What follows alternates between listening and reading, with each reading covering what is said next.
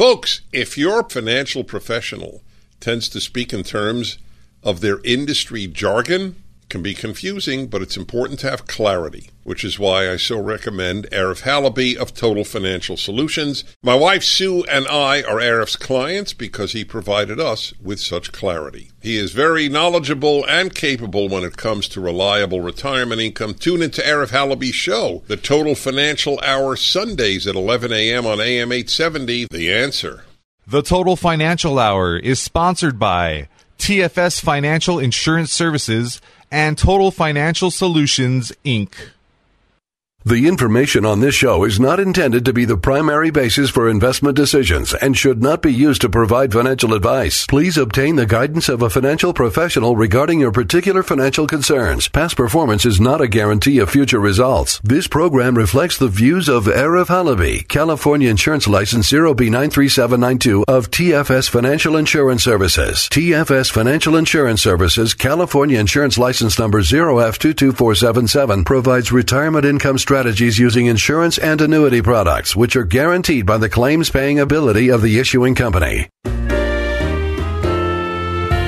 Financial security will help you live the life you dream. Learn about financial power, the total financial hour. Now, higher income strategy. Learn from Arif Halaby. About financial power, the total financial hour.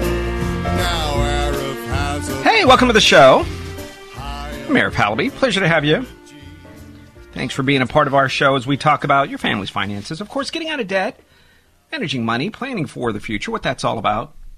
How to really make sure that what you're trying to achieve, really in life, is, uh, I think, balance, right? The, the whole idea of balance. But in order to be balanced, sometimes uh, I think you have to be unbalanced most of the time. Meaning it's just the opposite of people think, oh, I have balance. I can be a, a stay at home mom and we can buy the fancy new car, boat, plane, house. Uh, I can be a stay at, uh, a dad that comes home at at uh, you know six oh one for dinner at six thirty. I get my two and a half weeks vacation a year, and I'm never going to work overtime. Not a second job. Well, there are a few people that can live like that, but by and large, folks, I just want you to know that's not normal. It might be normal for you, but if you don't come up come up from or come from I, I, don't know habits, right, where people financially have achieved things in in their life and your life, where you can look at it and say, okay, here's step one, step two, and the the automatic results are going to be success financially that looks like this. I don't think most people have that. I think they saw parents struggle. I think sometimes they overdid it. Dad was married to his job, left his family alone right? Dad strays from his from his wife with the secretary. Right? People have a messy, messy life. So we adopt sayings. We adopt these sayings in which we, uh, you know, at least we start out with how to cope with some of the messiness, and in the end, these messy sayings, these these sayings that I think are, are quite ignorant. I don't know if that's the right word. I'm sorry if I hurt your feelings, but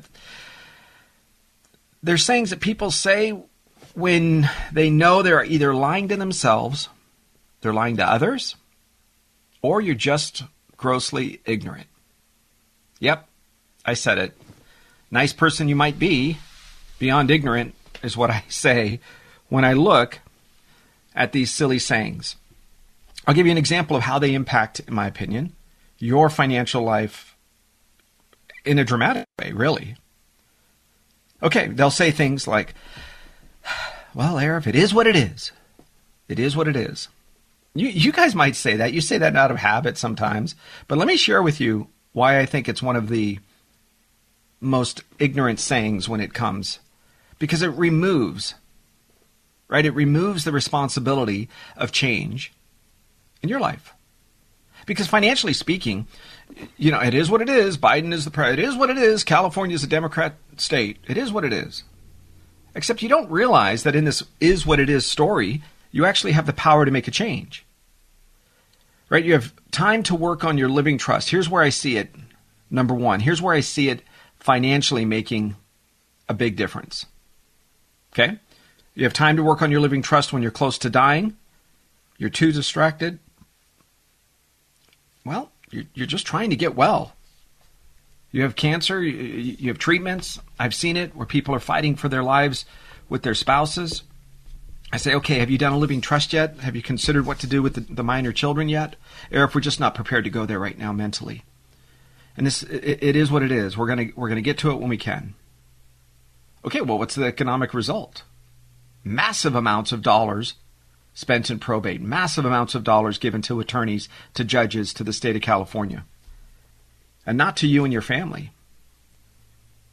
Because we get so distracted, we think we're supposed to be balanced in life when there is something that needs to be done which would throw us out of balance. We resort to some silly, ignorant saying. It is what it is. Well, it, to me, when I hear that, guys, I cringe. People that know me well will look over at me when somebody says that in our in, in the group that we're with, and, and now just I'm polite. I'll be kind, smile. But I just know when it is what it is. Okay, well, I love that. Here's another one that I, I find that's pretty incredible. Well, it makes up for the lack of action. It's, it makes you feel better when you're not saving what you should be saving, financially speaking, right? You're not putting the money in your retirement account, your 401k. You claim that you're not going to do the matching because the matching is this. I can do it, but they're not going to match anything, so I'm not going to save in my retirement account. Well, what's the saying that I hear pretty regularly? Well, something is better than nothing. Grossly ignorant, dumb statement. Something is better than nothing. And I always say, gosh, really, guys? Is that is that as, is that as good as you got? Something is better than nothing. Saving in your company retirement plan, you go to the match, and, and I say, no, you need to put in more money. Now, oh, yeah, if you don't understand, it's tough. I get it. Every time you get a pay raise or a cost of living increase, whatever you start with, hopefully you can start with a higher number, but let's just say you can't. Life happens. I understand. So what do you do? You put in a little bit more each and every time. Every time you get a pay raise, you take that and increase your retirement account. Now, if you can't, if it's just a real big struggle, then you have to do at least half. Half goes to increase your retirement savings, half goes to put money against your debts. And I don't mean good debt, because there is a difference between good debt and bad debt. Mr. Ramsey and I disagree. It's one of the few areas we disagree, actually. I think good debt is good, bad debt is bad. Right? You learn how to manage debt, you learn what that's about, you learn to make sure you're not making dumb decisions. So that if you have, a, right, if I own this office building and it's bringing in, let's say I pay a million dollars for it and it's bringing in $15,000 a month in rents, but it's costing me $10,000 a month. Well, those tenants are making me 5000 a month and I don't have to show up. I don't have to work. I don't have to be away from my family, right? I was out of balance for a period of time to buy that asset. It was not comfortable. Wasn't my ideal situation. You do what you can. You fight. You struggle. You work so that you can be comfortable later. I don't mean comfortable in your in your efforts, right? Because the moment you get comfortable, ask anybody that's retired. I don't care if they retired at 50, 60, 70, 80. How quickly does their health decline right afterwards? Because their purpose was gone and they got comfortable. So when I talk about retirement, when I say I want you to save money for retirement, it's at any time. It doesn't have to be 65 and a half, 66 and three months. No, no, no. It does, it does none of that. When I say retirement, it's your ability to do what you want to do, where you make the difference. You can want you want clean water for villages in Africa, you get to do it. Why? Because your food, shelter, clothing, your business, your money, ah, that's coming in on the first of every month, direct deposit. So your money is making money, and your time and your effort gets to be a missionary, uh, gets to uh, coach volunteer baseball. Take less of a pay because maybe you have to be paid something at, at your kid's college uh, or high school or elementary school coach football, baseball team, so that you could actually spend the same money to hire an assistant coach. Maybe the assistant coach is paid more, but you still have your lifestyle being met. Uh, I mean, I, I guess the, the, the, list is endless. I can go on and on about why and, and what your purpose should be. There's a million different things that can matter to you. Teaching art. You've heard me talk about a client who worked for one of the big defense contractors, had a big pension back when they gave him, Wonderful. Had a big retirement account. We managed that. And and here he worked for $17 an hour helping a high school student you know, uh, that was special needs, go from class to class, take notes, carry his backpack, kind of explain to him. I said, you know, you have over a million dollars just in this one account. You have pension income coming in of $9,000 a month. He says, Well, I don't work for the $17. I work because I happen to be really good at math and I want to teach and work with young people. I mean, can you see that? That's incredible. Th- that's probably why, and the type of person that's drawn to our firm. Because Total Financial Solutions and TFS Financial Insurance Services, our job is to help you manage your money, get out of debt, plan for retirement, have a life that's meaningful, and believe it or not, treat you like an adult. And not this crazy, well, you know, when we're looking at the bifurcation, if you have at least $500,000 $500, in assets, we will take your money. Yes, we will. Mm-hmm. Mm. And we'll charge a fee each and every month, whether we do a good job or whether we stink. Right? those are the uh, those are the fishers of the world. Nice people, probably. But if you don't have a half a million dollars for some of these firms, do you know what they do? They ignore you. And then try to take your money out of these accounts. It just happened this last week. Try to take your money out of these accounts. And then, uh, you know, oh my gosh, we're having problems right now with the thrift savings plan. We have a, a, a former government worker, big time, yes, big government worker. And TSP, or thrift savings plan, I don't know. I don't know if corrupt is the right word. I don't know if mismanaged is the right word. I don't know if incompetence. But for some reason, they can't seem to send out a check, and it's only been nearly six months. For some reason, they can't seem to find this person's account, and it's only been six months. And we know what's in that account. Thrift savings plan, you ought to be ashamed of yourself. Oh, or supervisor, can we talk to somebody? Nope. Can we email them? Nope.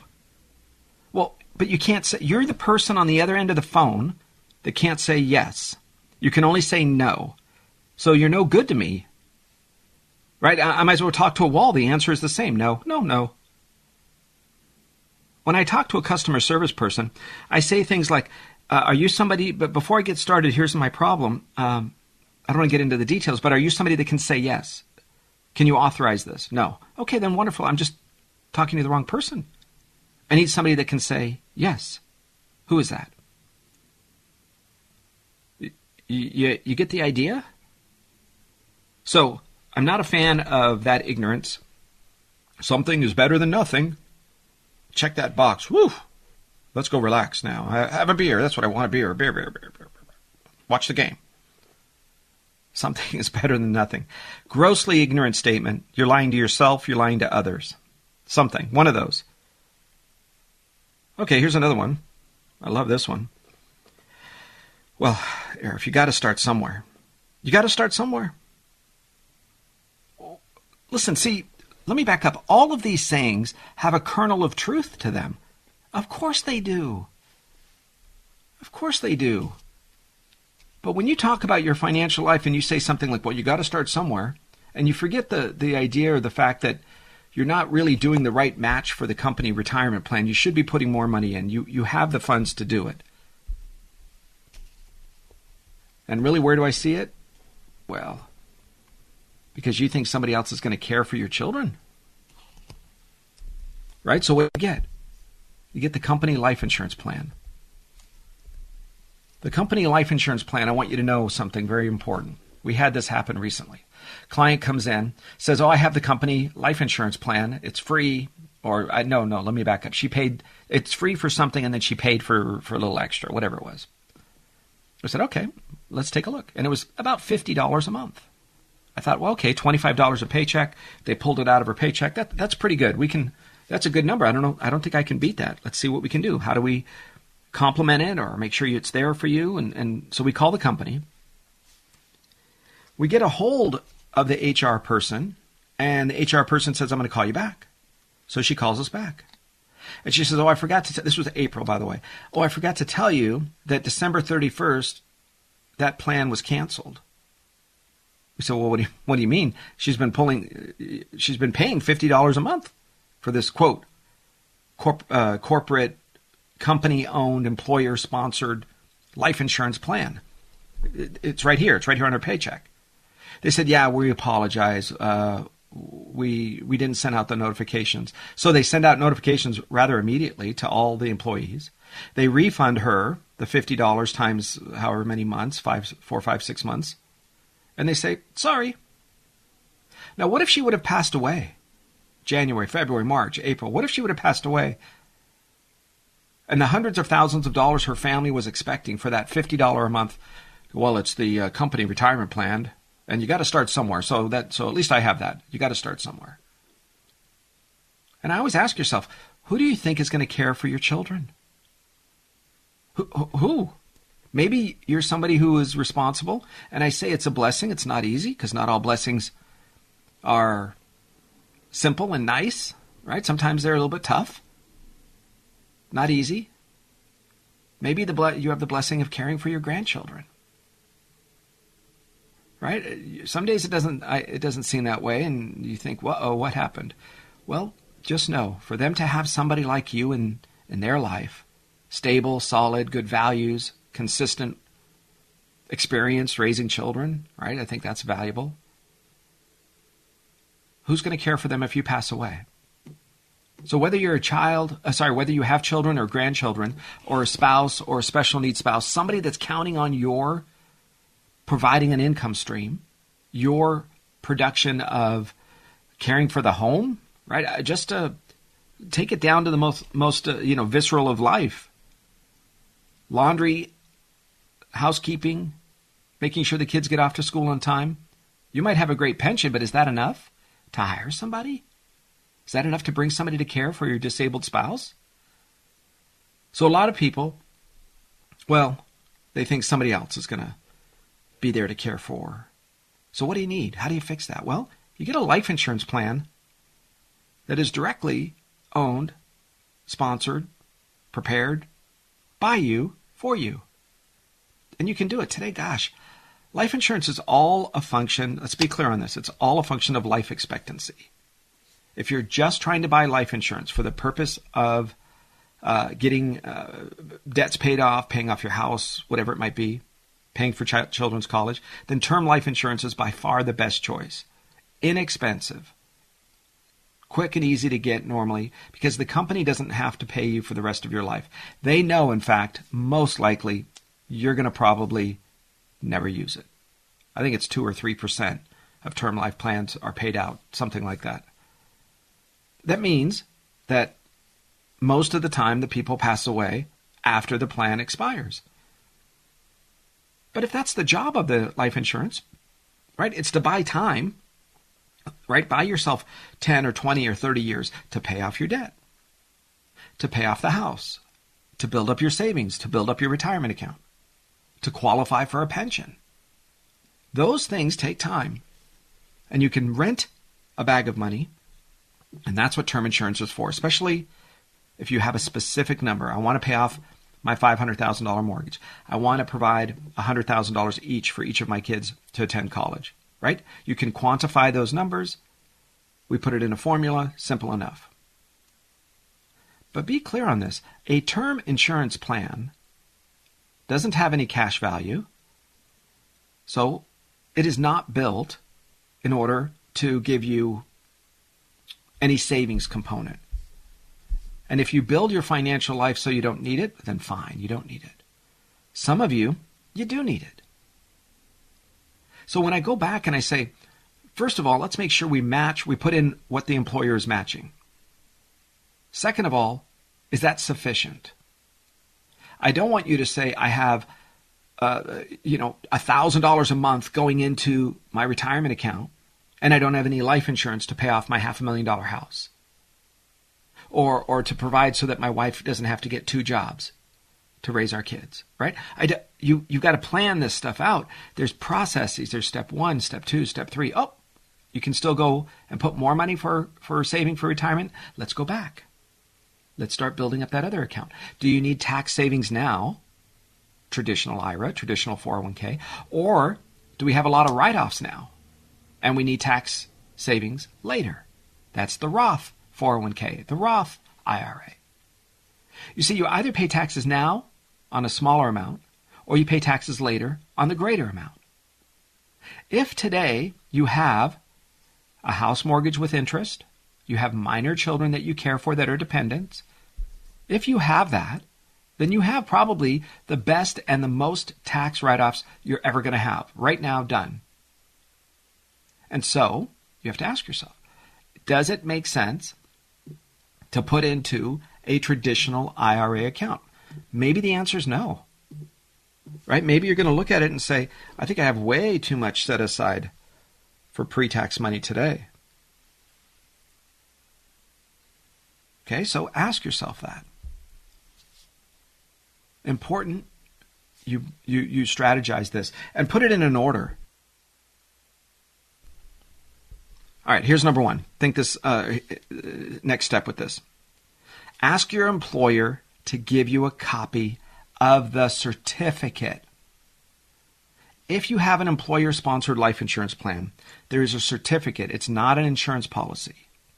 The policy is owned by the employer. There's one policy. 50 employees, there's 50 certificates. Okay, I want you to have a copy of that certificate. You need to keep it in your records. Okay, here's another one. I love this one. You got to start somewhere, remember? Brought that up. You do what you can. A statement I think is grossly ignorant. You're lying to yourself. You're giving yourself a little bit of cushion. I got a pass. Here's my pass. Uh, well, you do what you can. Whew. I said it. You do what you can.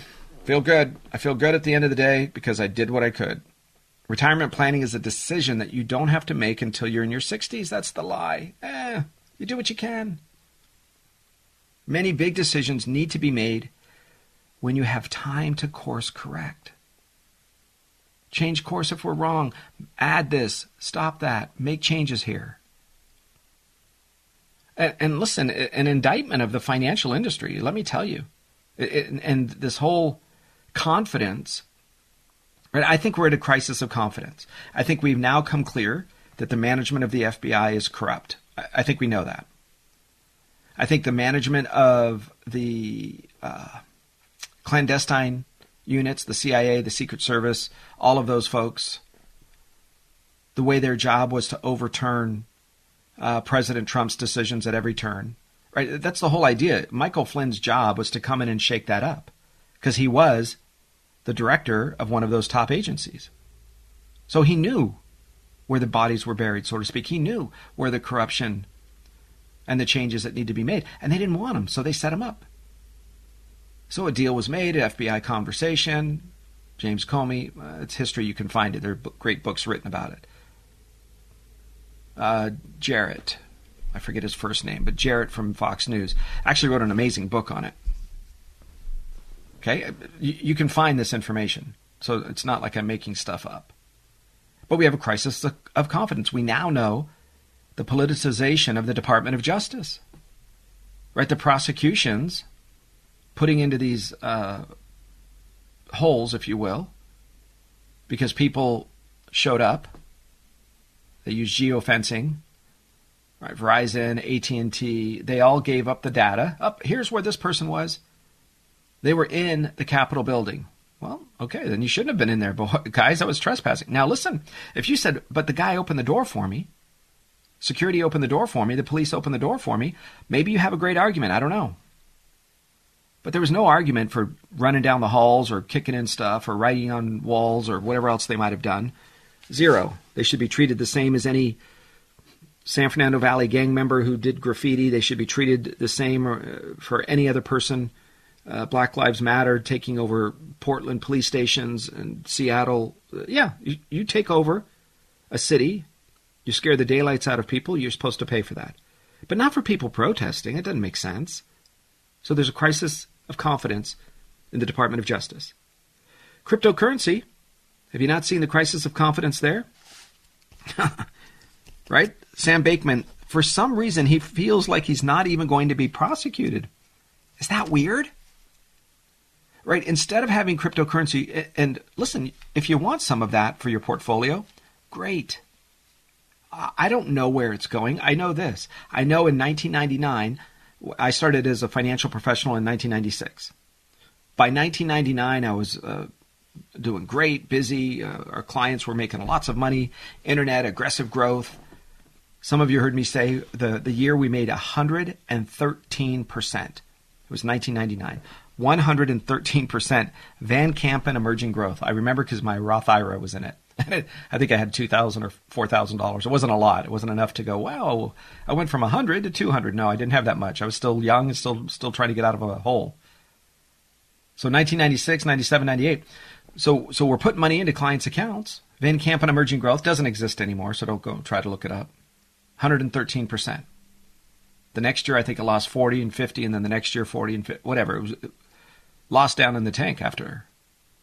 But here's what took place the internet fell apart, didn't it? But did it disappear? No.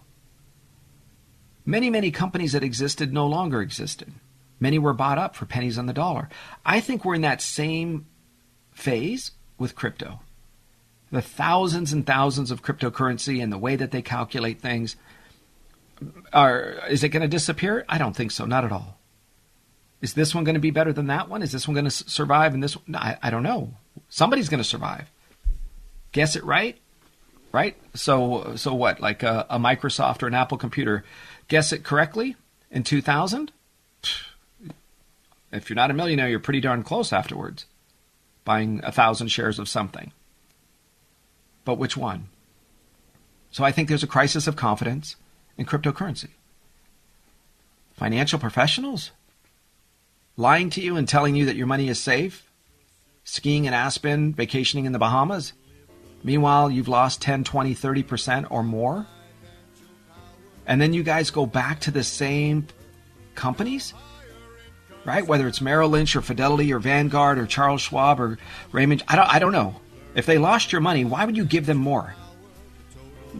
Oh well, I'm going to go back and Eric, you've got a great, uh, you, you've got a great program, I'm going to go ask them. I'm like, are you kidding me? These are the same people that lost your money. They're, you think they're going to say, let's go safe? I got an idea. Since we just lost your money, let's put money in safety. Hmm. Maybe they should pay you the fee for bringing it to their attention. Or maybe you reach out to us at 888 retire That's 888-997-3847. 888 retire We'll be right back after this break.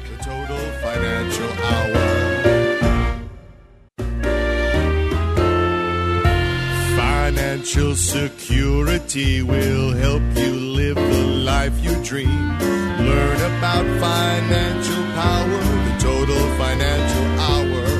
Now, higher income strategy. Learn from Arif Halaby. Learn about financial power. Hey, welcome back. Thanks for staying with me, Arif Halaby. Total Financial Hour. This is AM 870 The Answer. Appreciate you spending uh, some of your Sunday morning with me. Hopefully, you had a good day at church.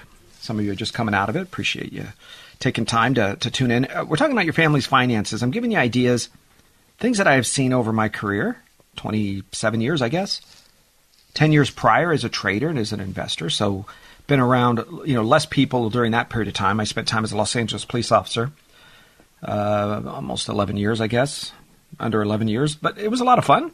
Learned it, got injured, had to change careers. Kind of a yucky way to go, but it happens. What do you do when you surround yourself with what I call phoniness, right? You lie. You lie to yourself. People do all the time, right? Drug addicts are good at this. Sex addict, any addicts, right? When you look at Hunter Biden, well, when you look at uh, you know addicts, even families are in denial. Biden, right? When you go through this life and you see the denial that people have when they uh, the Biden family, for example, and then they continue to promote it, and they put they put Hunter Biden in charge of the family's finance. Hunter, go shake down China, and they will give you money. You realize the Chinese uh, intelligence is so deeply woven into the Biden family. I, I mean, do you understand that? Right? Everything that they make is an excuse about, oh, Russia, Putin and Russia. China's larger than the United States. The Russian economy is what, larger than maybe Virginia, right? It's nothing comparatively. I mean, they both have nuclear weapons, of course. You got to respect that. It's the whole purpose of nuclear weapons. but you're a corrupt state. Under the Clinton administration, maybe some of you know this. Clinton administration, Boris Yeltsin gives Bill Clinton a call. I happen to know this from a source that was literally on that call. It's pretty incredible. Amazing story. Amazing what a, uh, I don't know, a couple drinks will give you when, when people start talking about stories. It was simple. It was like, listen, Boris Yeltsin needed money. Bill, I love the accent. Bill, I need $10 billion. Said, what? I need $10 billion. Bill Clinton saying, you know, President Clinton's like, ah, I'm not interested in helping you bribe an election because that was coming up. Took a bit to understand. Of course, Boris Yeltsin spoke English, so they're kind of going through this process, and he's and President Clinton saying, "No, I'm not going to. I'm not going to get involved in that internal politics." And he's listening and listening, and then before you know it, Bill Clinton changes his mind and gets it. He he understands what the real problem is, right? Because sometimes we don't know what the real problem is.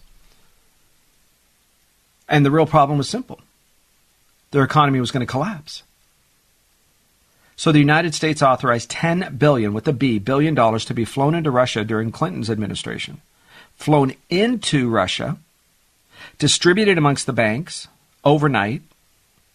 I don't know, I'm guessing US special forces that somebody with a, a gun and a lot of uh, influence flies in with that money into the various banks, various big cities, wakes up people, probably bank managers in the middle of the night, distributes that money into the banking system, and keeps it from collapsing. So, why was it in the best interest of the United States to do that? Well, very simple.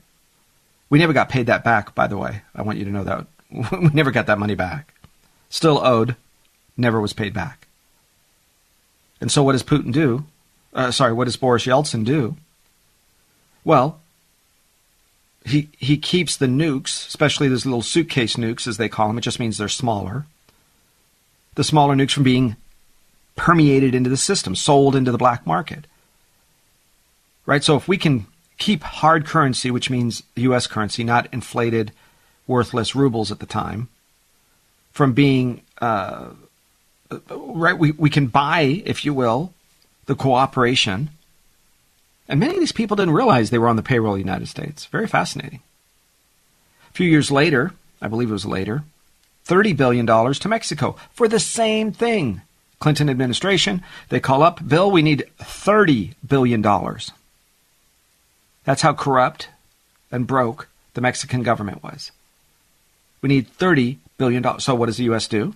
Well, it doesn't want a flood of people coming. Wait a second, we're already getting that the flood of people across the border, right? That's what we wanted to prevent. Oh, well, it's already happening. So much for that. Ask for a refund. $30 billion went to Mexico. Clinton administration pays it. Now, supposedly it was paid back to the United States. Maybe. I don't know. $30 billion. 25 years ago, 30 years ago, right? Middle of the 90s. It's a lot of money. Maybe, maybe you don't know that. It's a lot of money, but it is. You see, that's what happens when you lie to yourself. It's what happens when you pretend that money and politics are two separate things. They are intertwined like the uh, rope that you see holding down that Christmas tree. Right? That twine, that intertwine, same thing, money and politics. Your retirement account and politics. How do you protect yourself? I think you do it by not lying to yourself, using things like, well, at least I tried.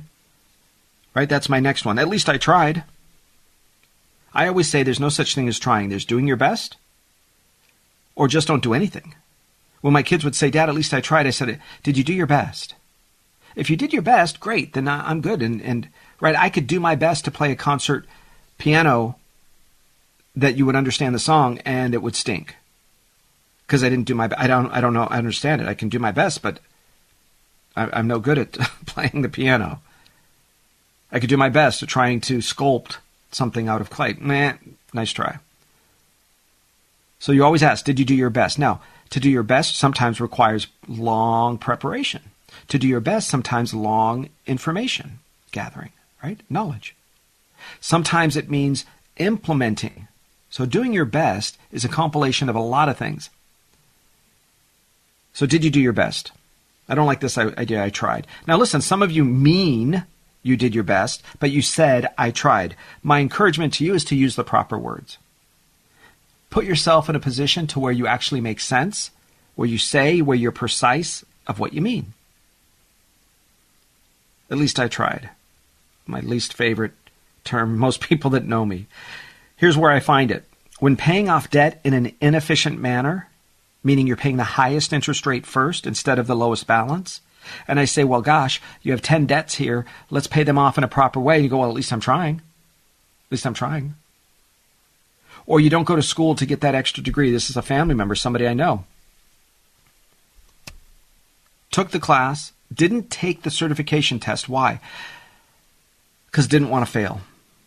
Didn't want to fail didn't want to look bad, didn't want to feel bad, didn't want to so so didn't so therefore didn't receive the pay raise, and therefore didn't provide for his family the way that he should, in my opinion. Right? Because, but he said I tried. Oh, I tried. You see, sometimes you guys say you tried, and that's an excuse for failure. It makes you feel good. Because just like politics and money are intertwined, so are your feelings. Good example.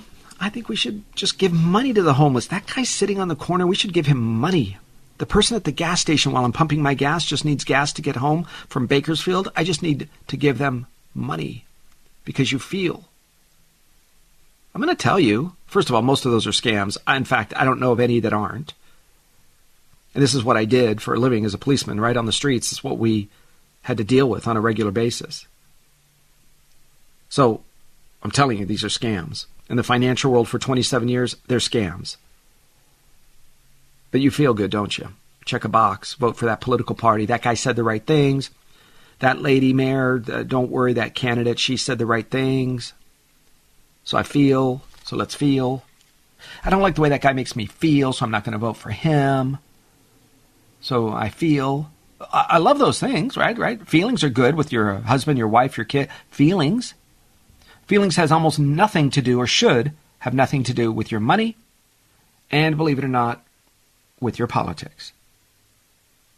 Because I didn't feel like I wanted to have President Trump marry my daughter.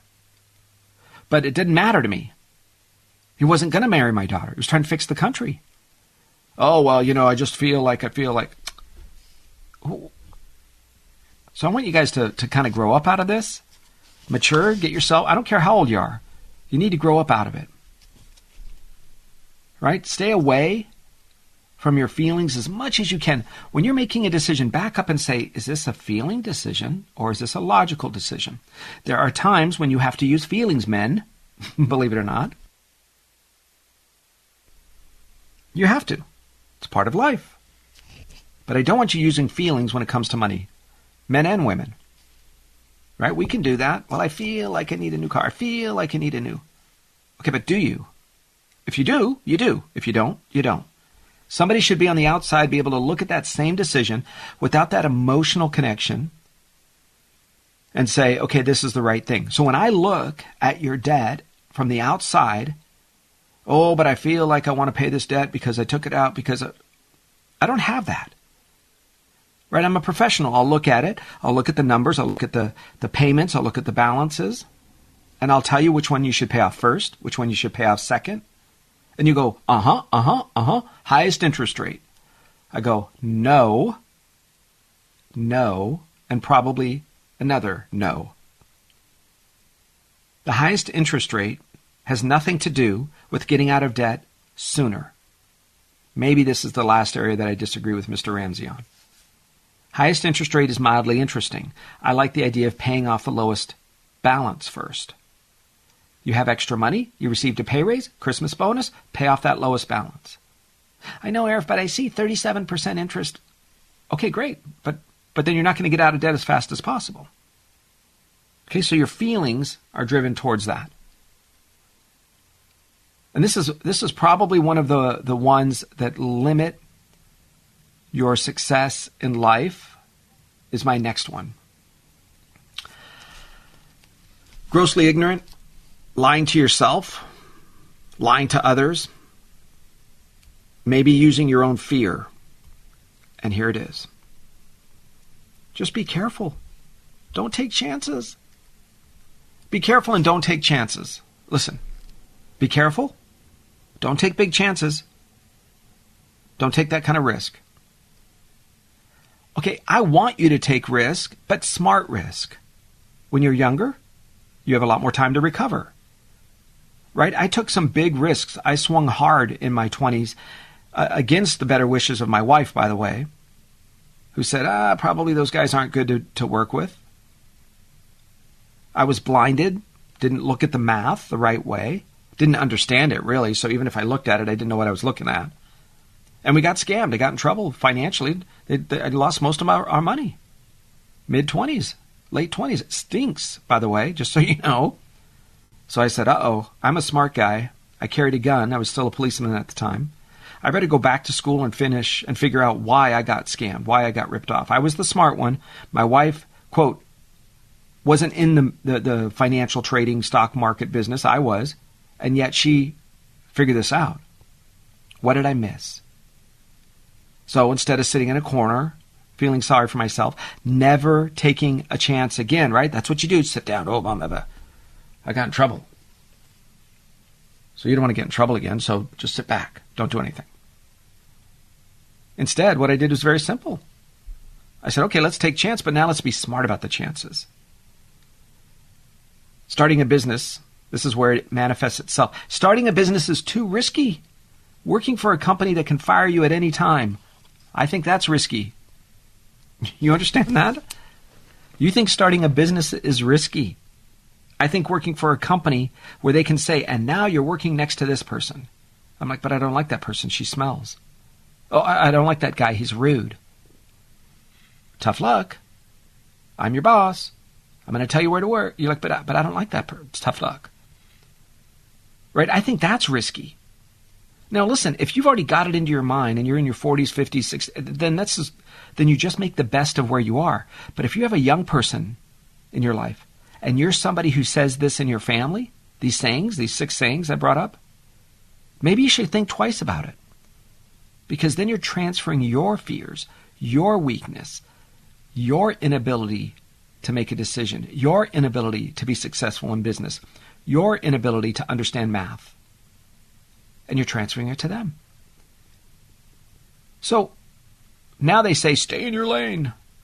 So as a parent, what are you good at? You're probably good at good and maybe even great at a lot of things. But it doesn't mean you have any idea on certain things that are outside of your lane business management, real estate, property management, stock buying, investment, income management. Maybe maybe that's not your thing. Starting a business is too risky. Working for a company, in my opinion, that can fire you at any time, or a boss that controls your promotion because you're white, because you're black, because you're male, because you're a female. Right? How many women have had to work against, uh, work with uh, sexually uh, abusive, right? Certainly suggestive bosses. But she's a single mom. Someone's going to care for her kids. So she put up with it. So that's my point. Wouldn't it be great to say, I'm not going to be here? Why? Because you stink. Because you're a worse person to, to work around. I'm not going to work around you. Where do we see this happening? Teachers' unions, right? They become the, the devil, I guess. But it's very simple. When teachers used to be paid fifteen, twenty, twenty-five thousand dollars a year, thirty thousand a year, because they only work eight and a half months a year. I'm sorry, I love you, I love my teachers, I love my educators, but you still only work eight and a half months a year. Doesn't mean you're bad, right? I'm not going to lie or tell use my feelings to say you have to work in a in a prison population. Really, you're probably a prison guard in some of these schools more than you are an educator. I get it. It's horrible. You're breaking up fights. Kids are calling you names. They're throwing things. You can't defend yourself because if you do, you're suspended because the district and the union have no courage. Instead of standing up and saying, Your son is a troublemaker, ma'am. I, I didn't do it because he's a black, white, you know, white Hispanic. I didn't do it because of that. I did it because he's a bully. And he's interrupting and he's throwing. Oh, can't do that. I get it. So you should get hazard pay and you still work eight and a half months a year. Okay. Just be honest about it. Because here's the other part that I really dislike. I really dislike this whole push against this this equity of opportunity. You see, once the equity of opportunity, because that was the big deal, right? Uh, the turn of the century, last century, 1900s, 1940, 1950. Okay, we, we fought in World War II, says the black community. And not only did we hold our own, we actually did uh, amazingly well, says the Tuskegee Airmen and other black only divisions. If you take a look at their accomplishments, uh, you might think twice about saying anybody is less than anybody, because they did pretty darn well, to put it nicely. And they just wanted a chance. That's all they said. They said, listen, we can be great pilots. Just give us a chance. The women who helped create, uh, right, the, the, the, mathematical geniuses in the nuclear uh, uh, weapons world, in the development of high level of math, we just want a chance. Just give us a chance. We can compete if you give us, ready for this, a level playing field. Does that sound familiar? All right. So fast forward, George W. Bush 2 and 1 put Colin Powell, right, into positions of power in the United States. Secretary of Defense, National Security Director. I mean, pretty darn powerful positions. Condoleezza Rice, NSA, right? National Security Advisor. She has a team of people. She just wanted a chance. Surprise, she thrived like a like amazing. And we as a nation should honor that. And then comes along the biracial president, Barack Obama. And he becomes president of the United States. There isn't a more hated person. It's part of the reason they disliked and hated, if you will, Clarence Thomas, because he was married to a white woman. It's not me saying this, it's Democrats. Right? It, it's the Jim Crow South. It's the look at the laws that lasted in the Democrat communities up until recently. Well, we get a biracial president. Wonderful. Not only does he win once, he wins twice. And I don't agree with everything he did. In fact, I agree with very little that he did. But the United States, at, at such a, an enormous percentage, voted him in not once but twice. So I think all of these uh, uh, race baiting uh, grievance organizations didn't have a choice. They have to create, because now there's equal opportunity. Not perfect. What do you think? We're in heaven? Of course, it's not perfect. But financially, when you have CEOs of companies, Coca Cola, CEOs of black entertainment television, the wealthiest at one point in the early 2000s, before the internet boom took off, the wealthiest 10 Americans, five of them were black. Five. You had Michael Jordan, Bill Cosby, Oprah, the head of BET television, Tiger Woods. The wealthiest, that's important you understand that. Because I think what happened was these grievance industries, the Jesse Jacksons, Al Sharptons of the world, didn't have a place to go. They're like, uh oh, we're obsolete. We're still selling wagon wheels. We're selling buggies, and there's cars now. So they had to create this whole equal outcome. So then they start taking over the state of California. Because if you can control the state of California, you get to make policy for a lot of other states. Now, until the courage of the Arizonas and Nevadas and the Colorados come into play, because they don't have the courage to stand up for their people, they just say, me too. Right? Whatever Cali- uh, California is, yep, uh huh. Uh huh, uh huh, me too. That's why if you look at the, uh, the, the California vehicle code, it's nearly identical to the Arizona vehicle code. Because instead of creating their own, they're like, why reinvent the wheel? We'll just do that, me too. So you end up with a state that was controlled by people that required the outcomes to be the same. You see, because when the outcomes are the same, if that's your thing, you realize you will never run out of a job. If you focus on the the uh, access, right, with the affirmative action rules, with the amount of people that have to sit on your boards, if you it doesn't matter their quality, but you just put them on a board. Why? Because they they check a box. Lucky for you if you can if you can have a minority female on a board of director, you get two box checks for that one. I saw it. I got outplaced. I, I finished number one in a job when I was a police officer, detective trainee. Number one on the list. I know this because a, a friend of mine actually was involved with the administrative end of the list after it was uh, decided that I would not get the job. And they took the third person down. Why? Because it checked two boxes.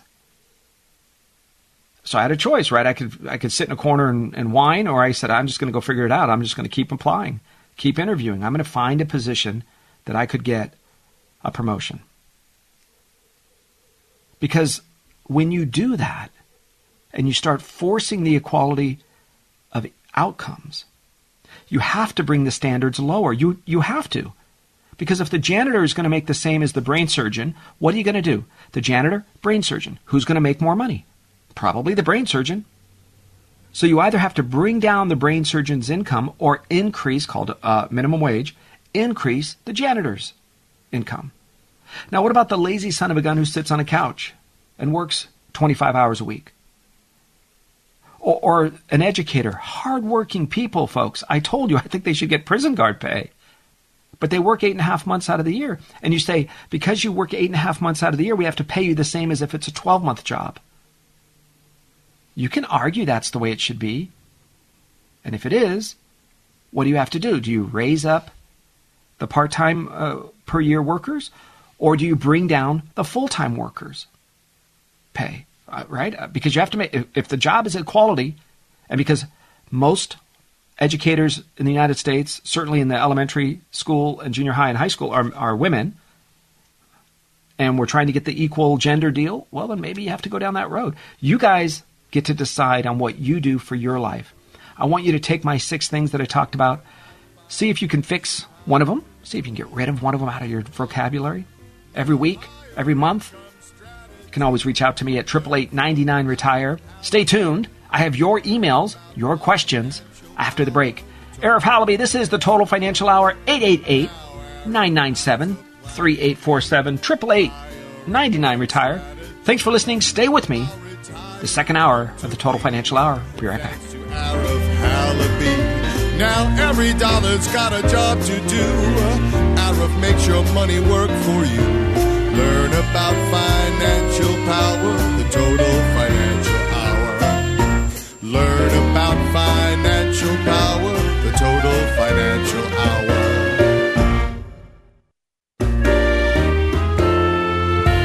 Financial security will help you live the life you dream. Learn about financial power, the total financial hour. Now, higher income strategy. Learn from Arif Halaby. Learn about financial power, the total financial Hey, welcome back to the show. Thanks for staying with me. Arif has a plan. This is Arif Halaby, the Total Financial Hour, your place for news, talk, and information. Talking about your family's finances, getting out of debt, manage money, managing money, planning for the future. This is a big deal, right? Because it's the second hour of the show where your emails, your concerns, your problems, we try to cover that right here. Listen, part of what we do when it comes to your family's financial life is our goal is to sit down and say, what is the difference that we can make? Because sometimes there's a problem to solve that I can handle, sometimes there isn't. Sometimes I'll say, listen, it's just called the way it is, right? The old serenity prayer is really good at that. Talks about, Lord, give me the uh, courage or, or the wisdom, basically, to know the difference of things I can impact, things I can change. Of course, I'm summarizing. Things I can't, but the wisdom to know the difference. So that is really where it comes into play when you in your financial life. What are the things that you can do? You might say, well, gosh, I'm stuck at this job. I like this job, but it, I can't control my pay. You're right. If that is something you can't do, then we look at it and we say, well, that's one of the things that I'm unable to control, but I am able to control the rest of my hours in a day, getting a second job. Right? There's nothing that says you're supposed to ha- look Bible, Constitution, Torah, Koran. There's nothing that says Monday through Friday, nine to five, holidays, weekends off. It does that doesn't exist. There is none of those.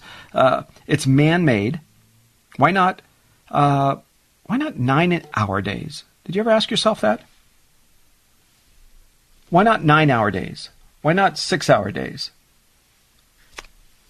Right? Why not 10 hour days? Where did that come from? Where did the legislation that came from that said you're only supposed to start work or school at 7 or 8 in the morning? Remember, because it used to be the kids had chores to do. Right?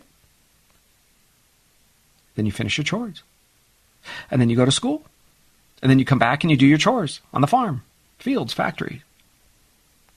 You need to know this because if most of you don't realize that it's all man made, these numbers, you actually have the power to do something about it. That was incredible to me. Once I realized, and I was a police officer, I go, what am I going to do with the rest of my time?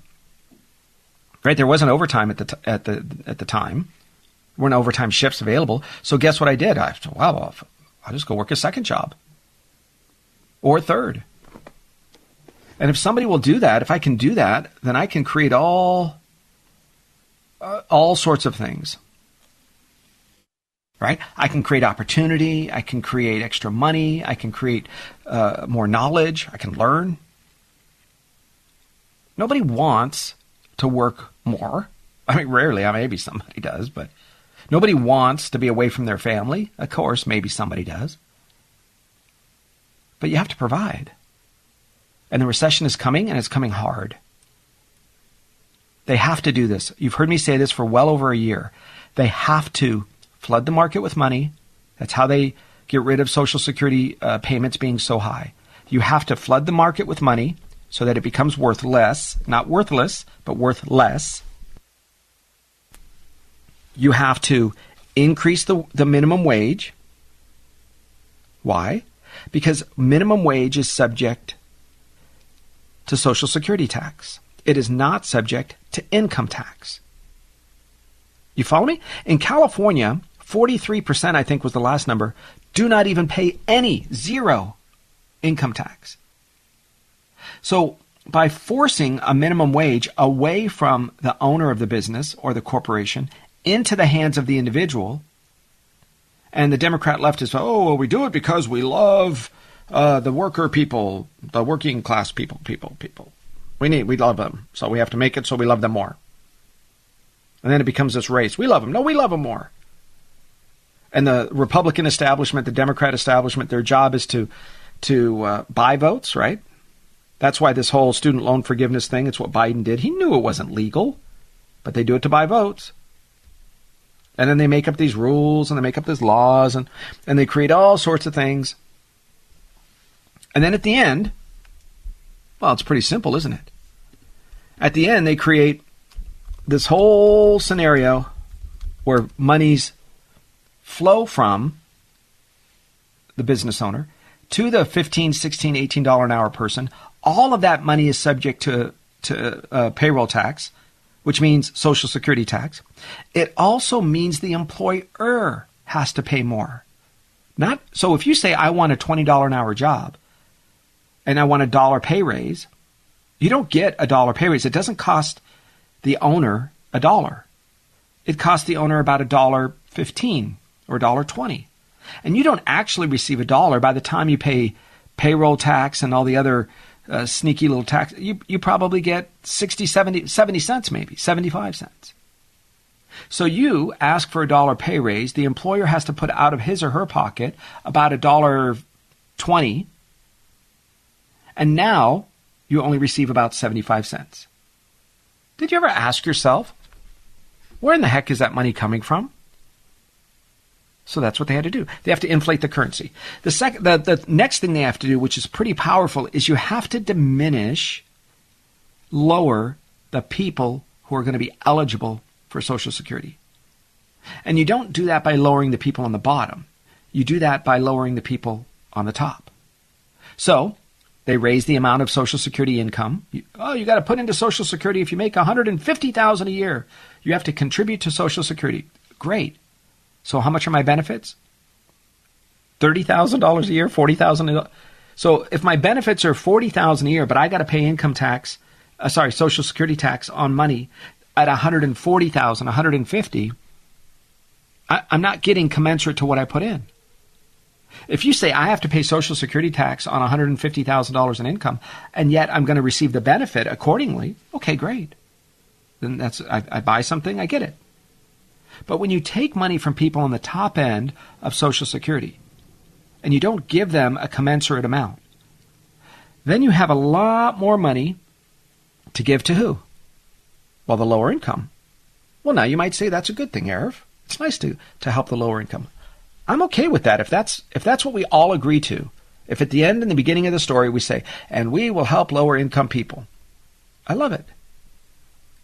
That's then everybody agrees, we sign the form, we, we vote, whatever we do. But that's not what happens, is it? Instead, it's the sneaky thing that happens. And they lie and they say, if it's not you, we're going to go after them.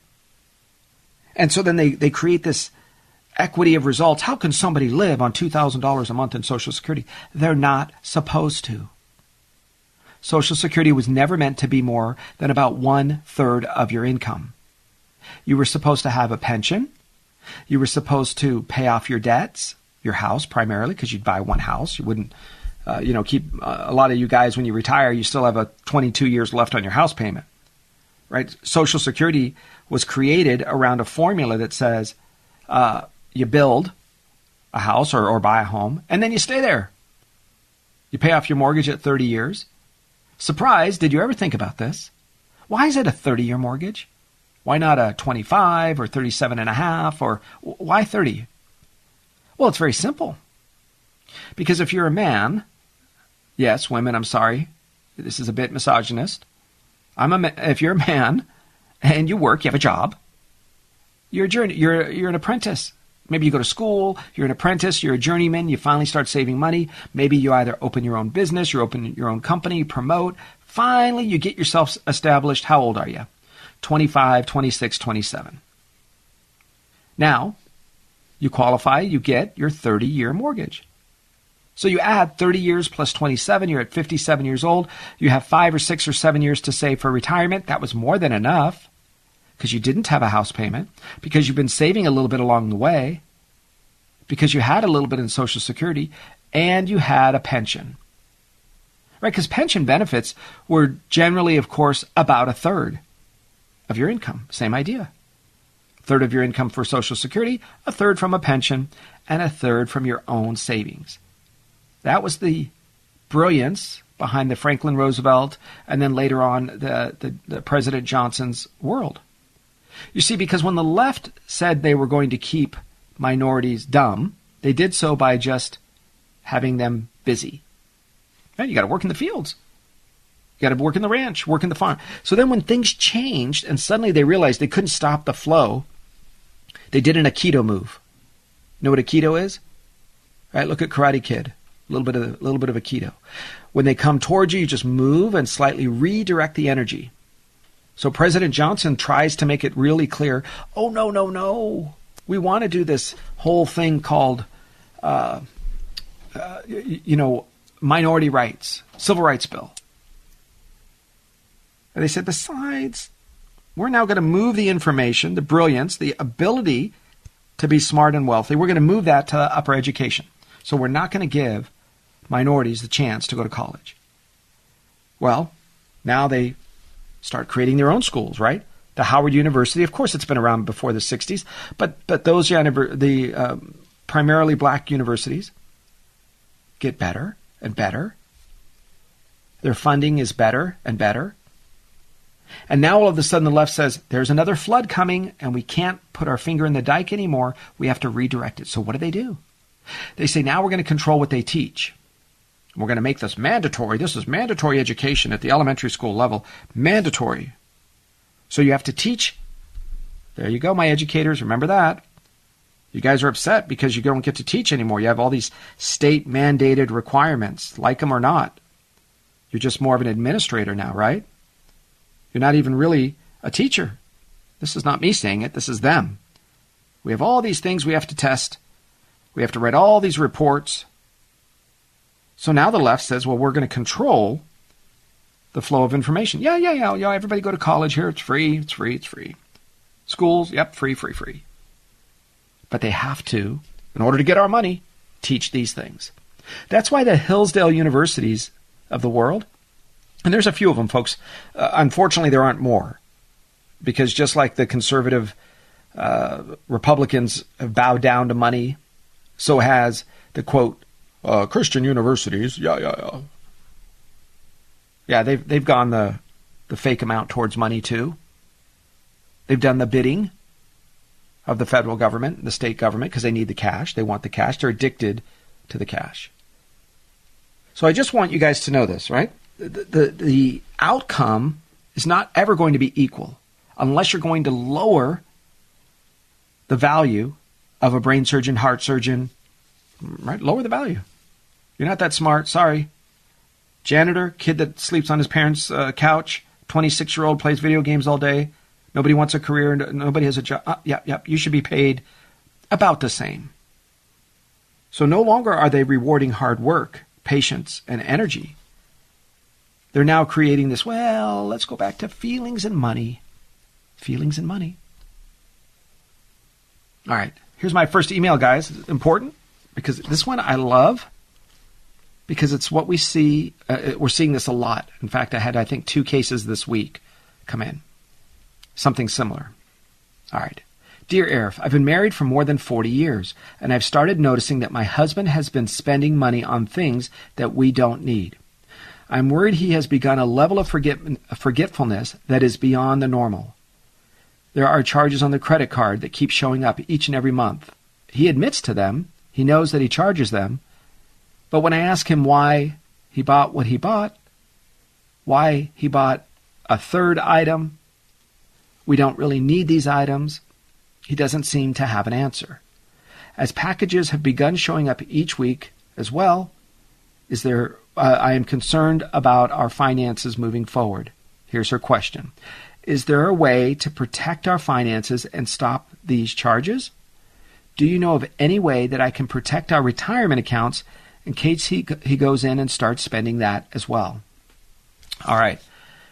So, this is Marilyn, and I understand it because we are seeing this again, as I mentioned, quite a bit. And this is scary. Scary for a lot of people, and understandably scary for the surviving spouse who says, Well, uh, I want to care for that person, but what if they spend the last dime? And, you know, good news is they lived three extra years. Bad news is we're, I'm broke because we spent all of his money. He blew his money. Scams and frauds are huge out there in the dementia or the forgetfulness world, right? We, we're seeing this. And once you get targeted, your name goes on a list. If they're successful once with a fraud or a scam, whether it's a small credit card charge, whether it's a, an online scam where they make you go to Western Union, all of these scams, once you're on that list, there's no getting off of it. You have to almost wash things clean and start all over. Very difficult. All right? So here's what I want you to do. Marilyn, first of all, I want you to do a credit card lock so that nobody can start a new credit card or buy a car without notifying you or your husband um, personally. So by doing a lock on your, and you have to do all three credit bureaus TransUnion, Equifax, Experian.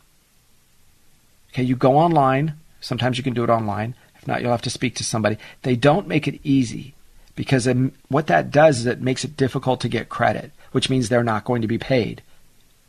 So they're not all for it. They don't make it easy to do. It should be really easy, but they don't make it easy. So, what I want you to do when you do that lock is ask each of them, how long will you keep that notification on? And they'll say six months, 60 days, nine months, whatever they say. And you put a note a week before that date, you put it in your calendar to call them up and do another one. All right? Because you're going to have to keep extending those things. They won't do it indefinitely. The next, I want you to put a lock or a notification, if you will, to not just the financial professional, so the individual, but the companies in which you hold, that hold your assets. Right? So if you have a mutual fund, I want you to notify the mutual fund company and the individual broker. They should put it into your uh, profile so that if somebody calls and says, "Hi, I'd like to make a withdrawal," or if the husband calls and says, "Hey, I got to make a, uh, I want to make a, a distribution, right? Sell this, send me a check." I want a notification not just on the broker, uh, because sometimes these are done by assistants, right? Secretaries or assistants. I want that assistant to have it notified, and you should have a person's name. So each one of these accounts create a folder, whether it's electronic or paper, that says on this date I spoke to this person and they said my IRA and my husband's IRA is not going to be distributed unless I use a code word or I have a distribution form that's notarized. Okay, so that can be done where the where the notarization of the form so that nobody can sneaky can can come and sneaky and take the money. Important. Next, it might rise to the level of a conservatorship, right? Britney Spears just made that super uh, popular in the media to talk about. Conservatorship is basically you're giving up, or in this case, your husband's giving up his financial rights to you. So even if he wanted to, he's deemed incompetent and cannot sign his name to a, a binding contract or a lease or, or a purchase. So you have to ask yourself, you got to check with your estate planning attorney. If they push back on it, because I know a, a particular attorney, relatively popular one in town, and he's just not willing to do it. So my suggestion is find another attorney because I think he's wrong.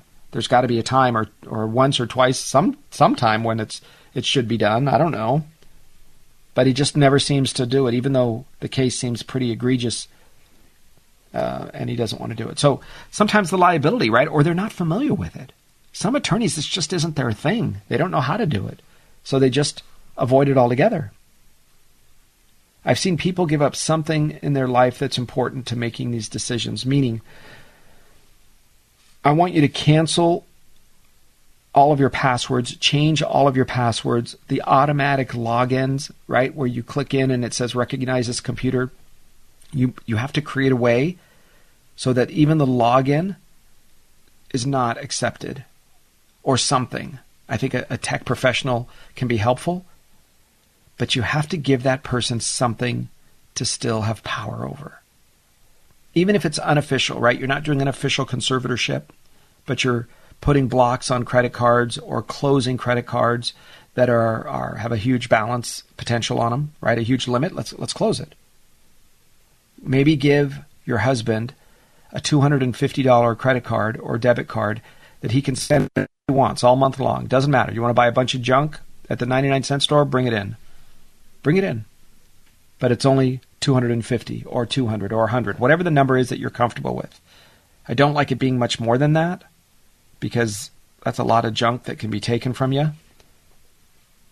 And I've seen through historic experience that if you don't give them something to have control over a decision making uh, process, they tend to get violent and strike out. Okay, that's from my time as a police officer, it's from my time in the financial business right? It's the same reason why uh, people will lash out dementia. That's why there's a lot of armchair psychologists and medical professionals that'll look at President Biden and say, absolutely, he's got dementia and forgetfulness. Why? Because it's very simple. Look at how he lashes out. In this case, he lashes out verbally, but he, he lashes out. When, when he feels like he's out of control or he's looking stupid, instead of saying, hey, let me fix that, he says, hey, man, I'm going to challenge you to push ups. Hey, man, uh, you know how smart I am? I was a, a first in my class, top of my class, top third of my class, and all of that turns out to not be true.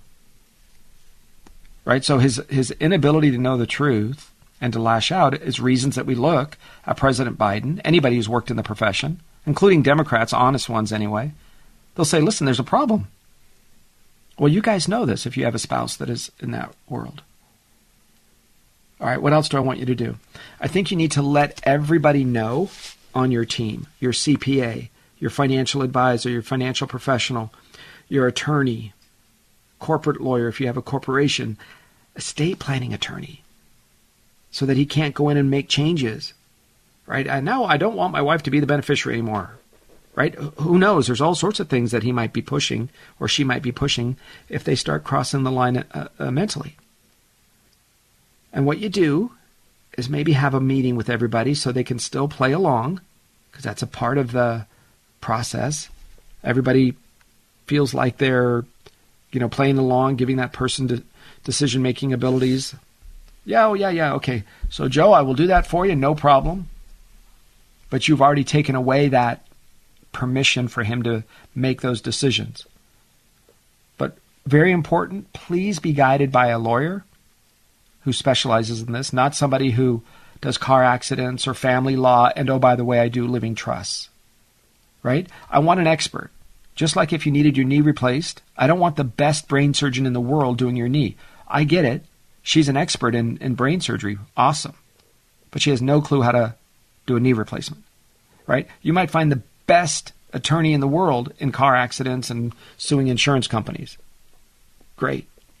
They don't know anything about being a trust lawyer, at least not the kind of expertise that I want you to have. Because that's a problem, right?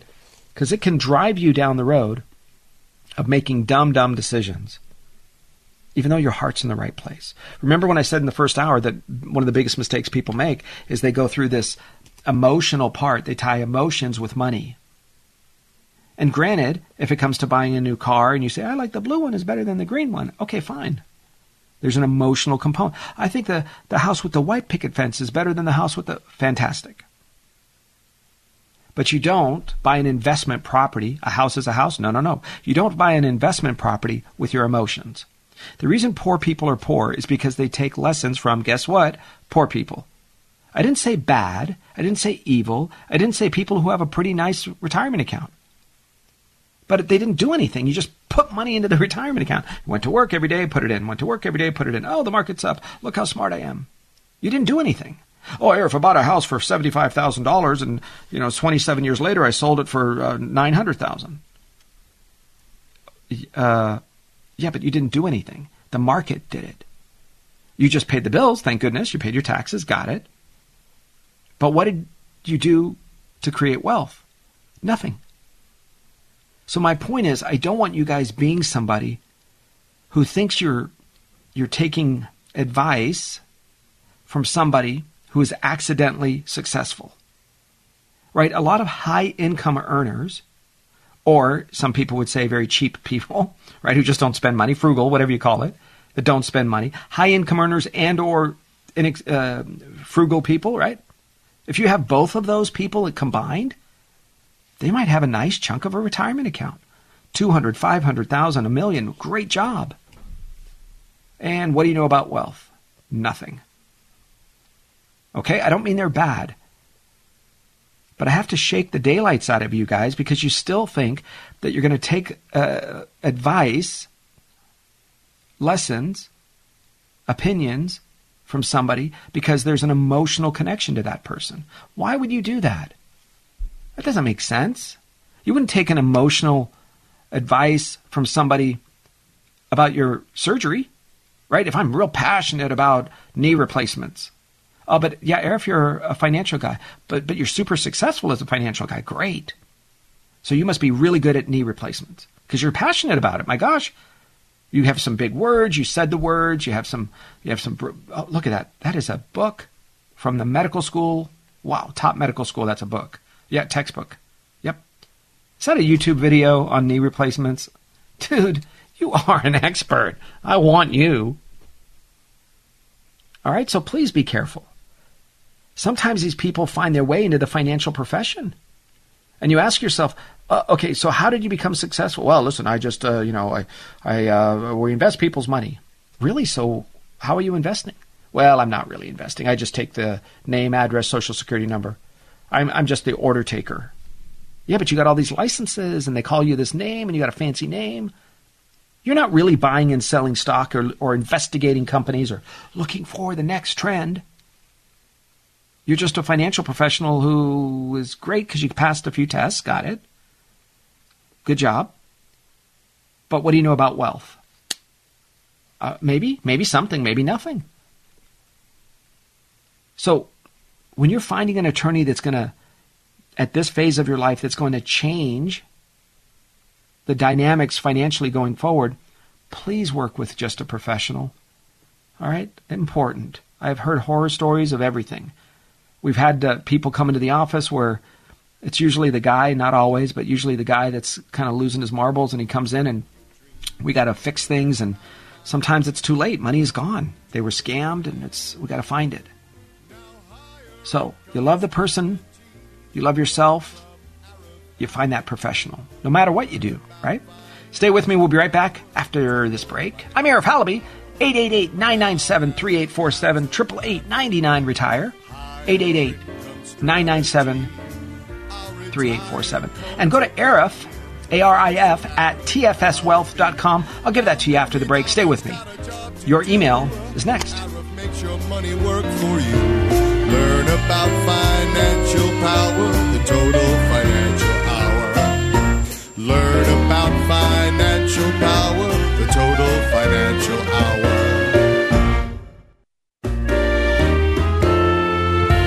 Financial security will help you live the life you dream.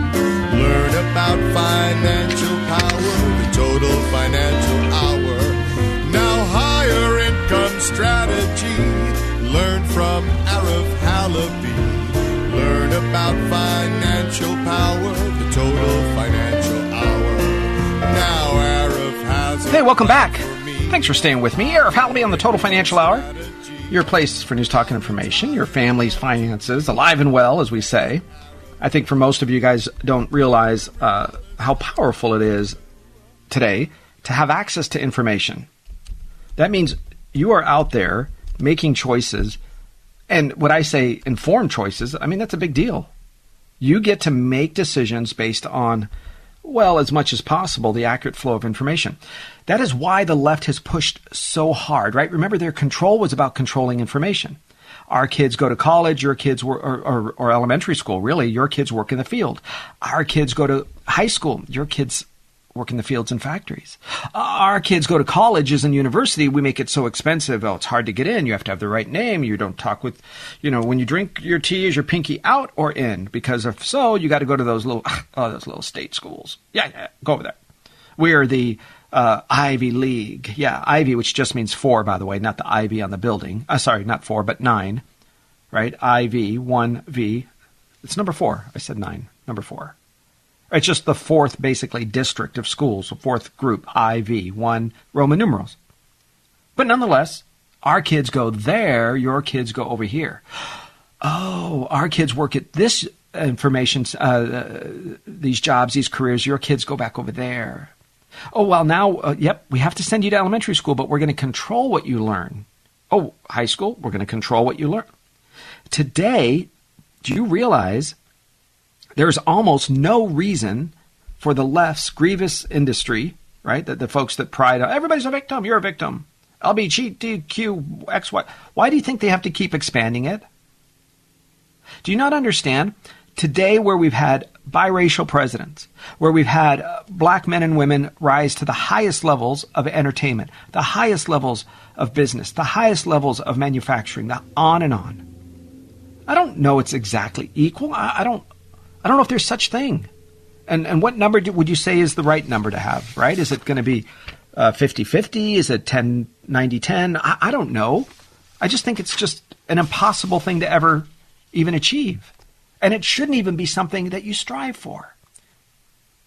But along comes the thing that's going to blow up the entire Democrat machine free speech. So they had to manipulate Twitter, they had to manipulate Facebook, they have to manipulate Instagram, and on and on. Why? Because suddenly everybody has access to the same information. No longer are they special. Suddenly the internet 20, 25 years ago comes along and says, What did you want to know? Let's go find it.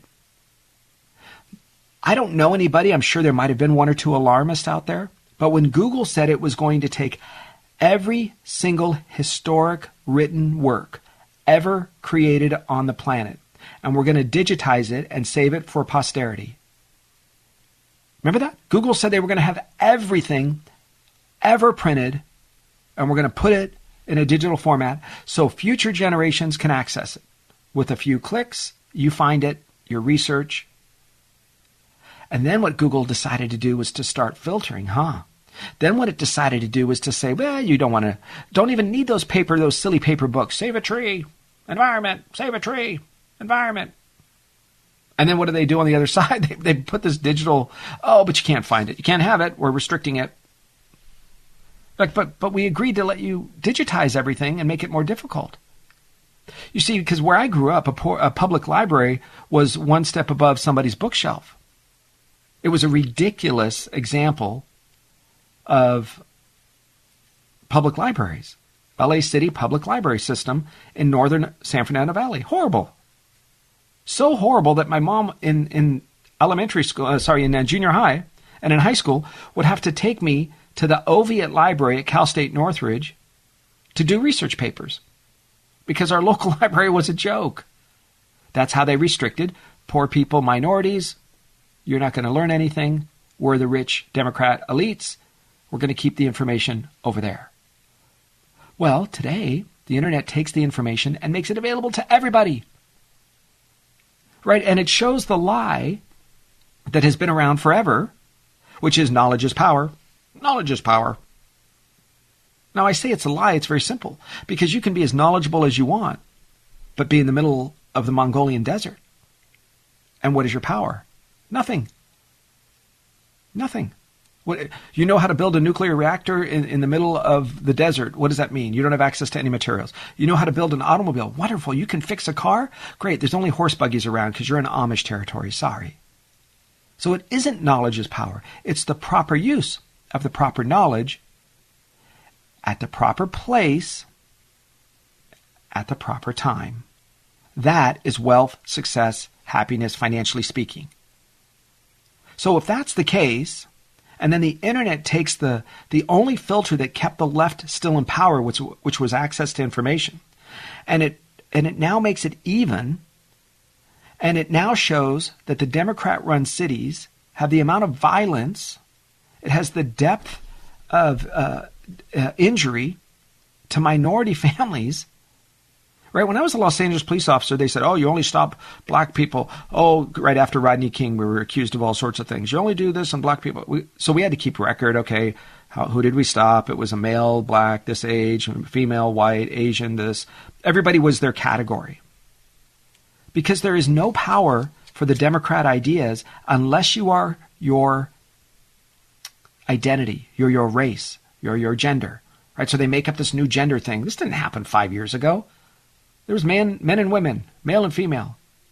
We had transvestites, transsexuals. Tra- we still had everybody. You, you didn't, you shouldn't have beat anybody or killed anybody. That, that was already against the law. And now we have all of these. The only way the Democrat community has power is to separate people into buckets. You're this, you're that. And when money starts to flow back and forth and they can't control it, they say, oh, we're going to digitize currency. We're going to make it so that banks have debit cards, Visa, MasterCard. So Visa, MasterCard now say, oh, we're not going to accept when you swipe your card for something like a gun purchase or magazine, or we're going to track it. Oh, yeah, yeah, yeah, that's what we're going to do. First, we're going to track it. So every time you make a purchase at a gun store, we're going to know about it. And then we're going to give that information to the government. You see, the Republicans, in name only, they called RINOs, are aligned with the Democrats. They are. Because that's the only way you get power. You don't have power. Imagine if George Washington was that person. We would be in a kingdom right now. We'd probably have one war after another, civil war this, civil war that. But George Washington said, I trust the people to make their own decisions. I trust the people to elect their next leader. And it's not going to be me. I'm not a dictator. Right? He thought he was going to be king. Well, that's not what you do. They said, "Oh, King George, King George, King George." Uh, no, I'm Farmer George. Right? I have the best wheat. He did best wheat in the colonies. People came to him from all over the world.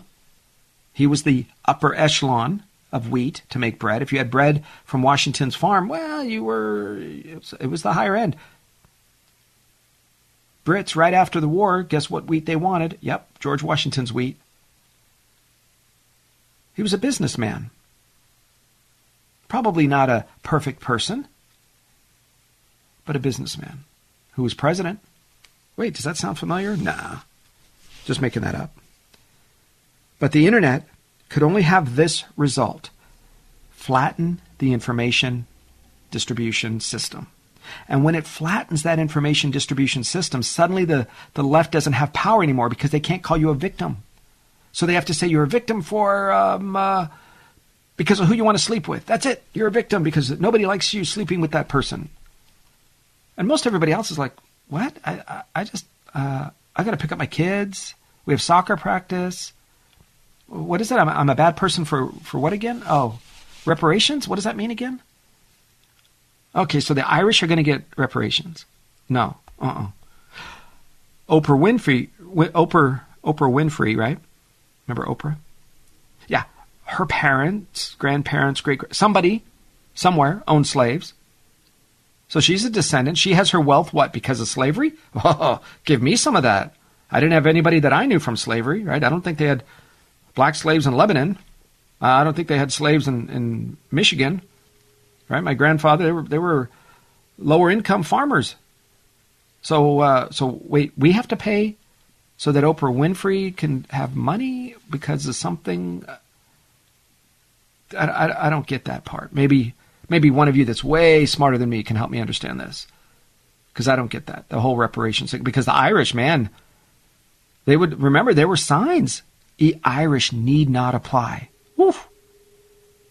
The McElhenneys and and uh, the the Irish names, right? The Sullivans. Ooh, they should be getting cash money right now because somebody discriminated against them for not giving their dad or mom a job. Do you see how ridiculous it is? It's a power shift. That's why you know we're in the end days of the Democrat far left. That's why we know it.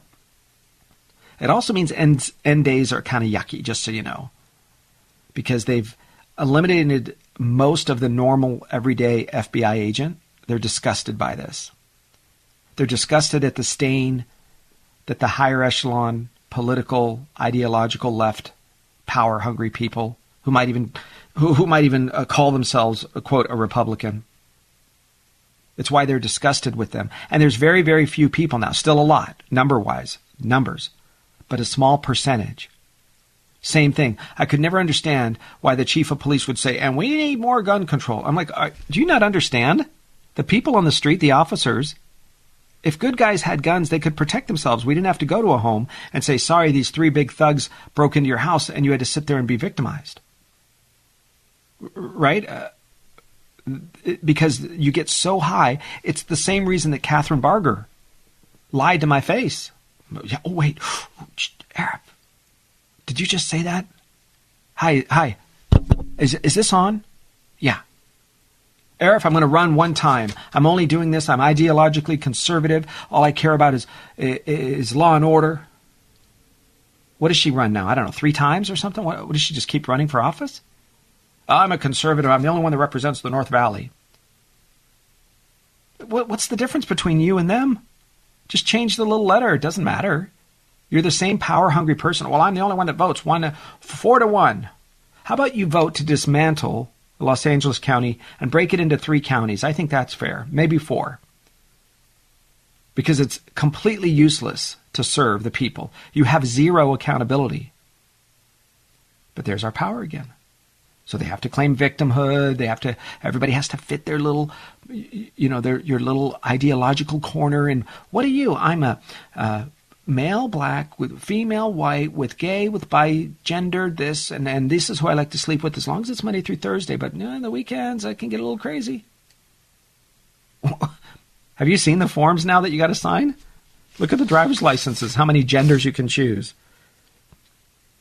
Heaven forbid. I think the only minority left is a male white Christian conservative. Maybe that's the minority. Things are changing, aren't they? All right, I've got another one for you here. This is a, uh, from Lawrence and Cindy. It's an email. By the way, you can go to Arif at tfswealth.com, Arif at tfswealth.com. Send me an email if you have a question.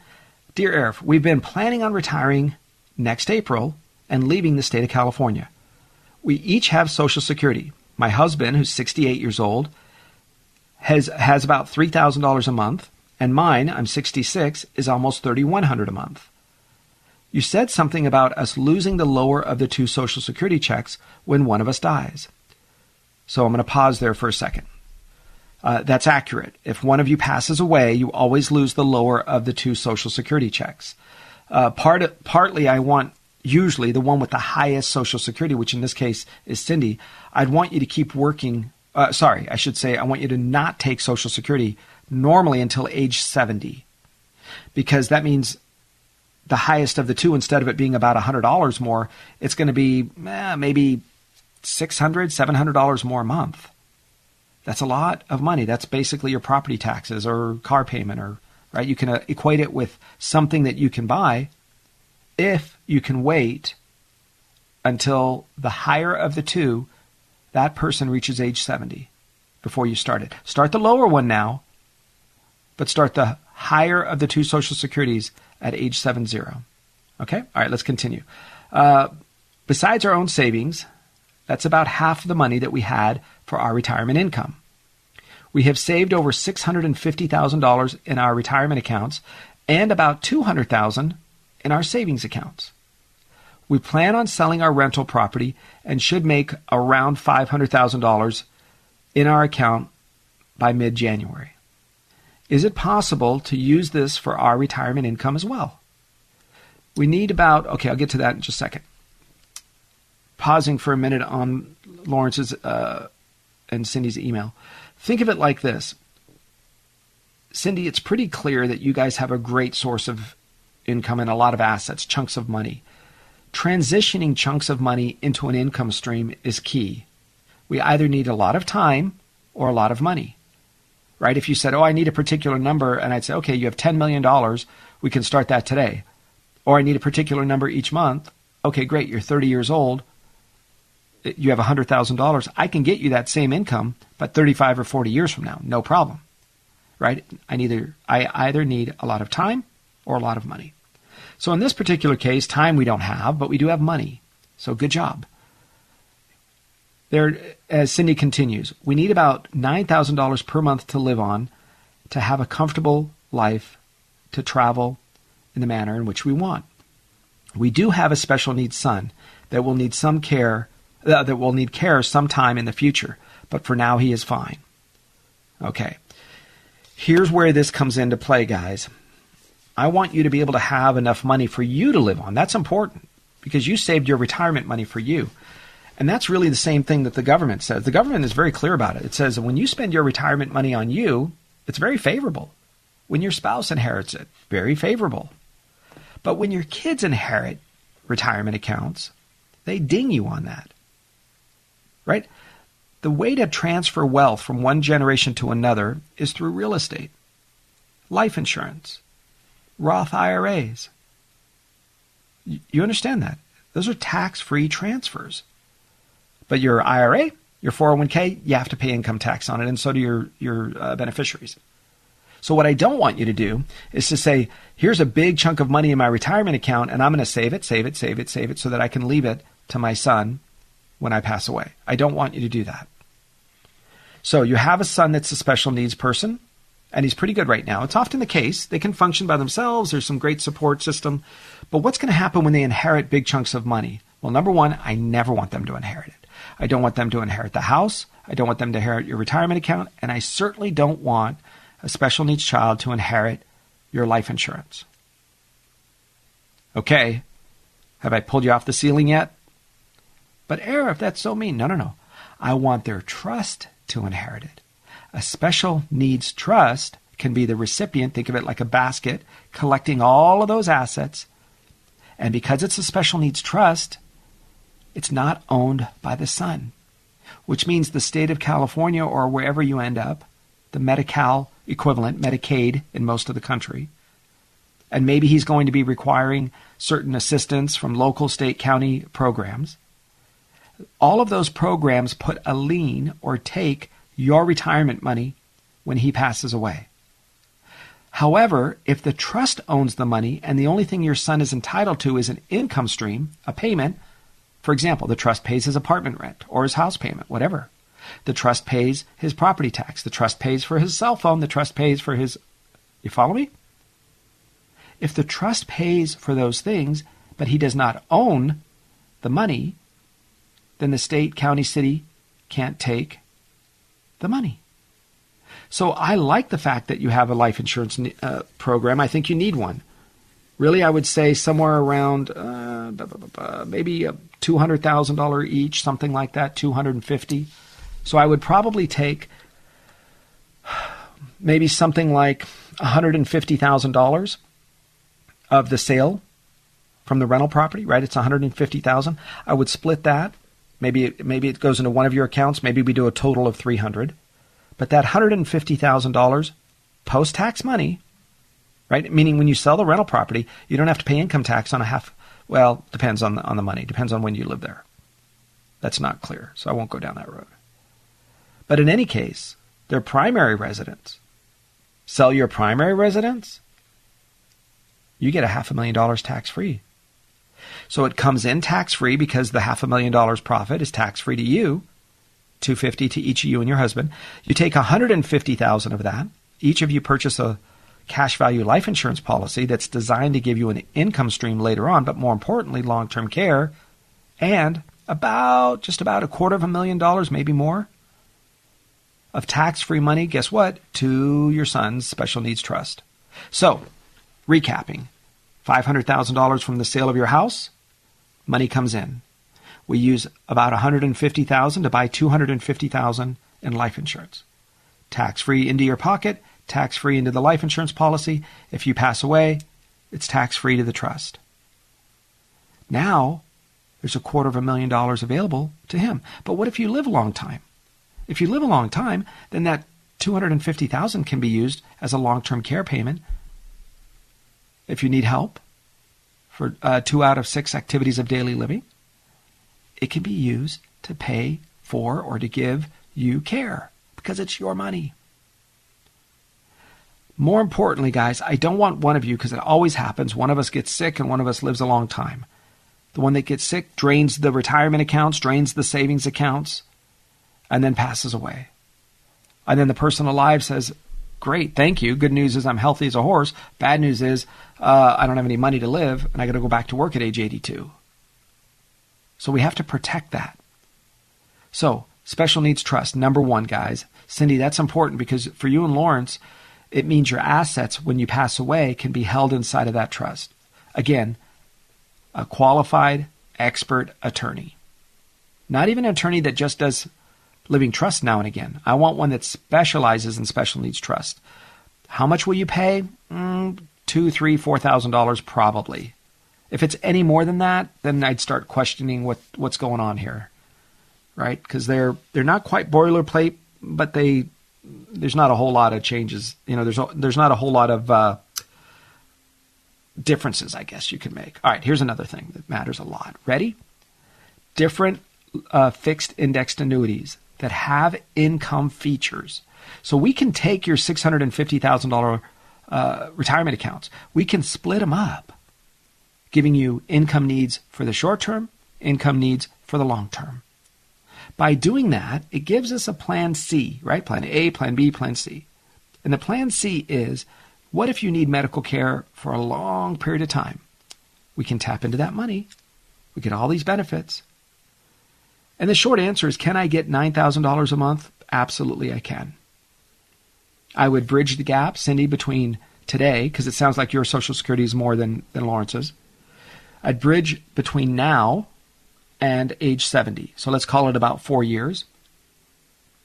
By delaying that, that's almost a 25% increase, about $750, $800 or more per month added to your Social Security check. So you should be right around $4,000 a month. That's a big chunk of money, guys. Big chunk. If I can get you to wait, Cindy, till age 70, but you're like, Arif, we need to live, we want to eat dinner. Great. Let's have some of your retirement accounts. We'll spread those out. We'll start getting those into your into the system now. You're you're spending them, you're using them to live on. We parked some for the future, some far down the road, maybe 200,000, maybe 300, but far down the road. Some we need now. But we also buy a life insurance policy. Maybe on both, maybe on one, where when both of you pass away, that is used to fund, to add money to the Special Needs Trust. That means you guys live on your retirement accounts, you spend them, you enjoy life. But if something happens to both of you, how do we protect your son? How do we make sure that he can continue to live a quality life and not be a ward of the state in some sort of institution? By using a special needs trust. All right. And again, make sure we have a good attorney that's doing it. Make sure we have somebody that's a specialist. Uh, because they can be yucky if you're not done if they're not done right. I'm a certified estate planner. I know how to work through these things, but I never want you going to a financial advisor, financial professional that also does need special needs trust, uh, that can also do loans, and I can do your taxes and fix your transmission. And by the way, did you need new brakes? No. You go to a, an attorney for attorney work, a CPA for CPA work, and a financial advisor, financial professional for that work, right? For the income, lifetime income streams. It's very simple. Sounds a little confusing. That's what we're here for. Triple eight ninety nine retire. That's 888-997-3847. That's how you get a hold of me. Triple eight ninety nine retire. Come into the office. Make a phone call. You can even do a Zoom meeting. We'll do whatever it takes. Maybe we can help. It'd be my privilege. It's my honor to help with your retirement accounts. I'm Arif Halaby. Thanks for being a part of the show. This is the Total Financial Hour on AM 870. The answer. Have a blessed day. Strategy. I'll retire comfortably thanks to Arif Halaby. Now every dollar's got a job to do. Arif makes your money work for you. Learn about financial power, the Total Financial Hour. Learn about financial power, the Total Financial Hour.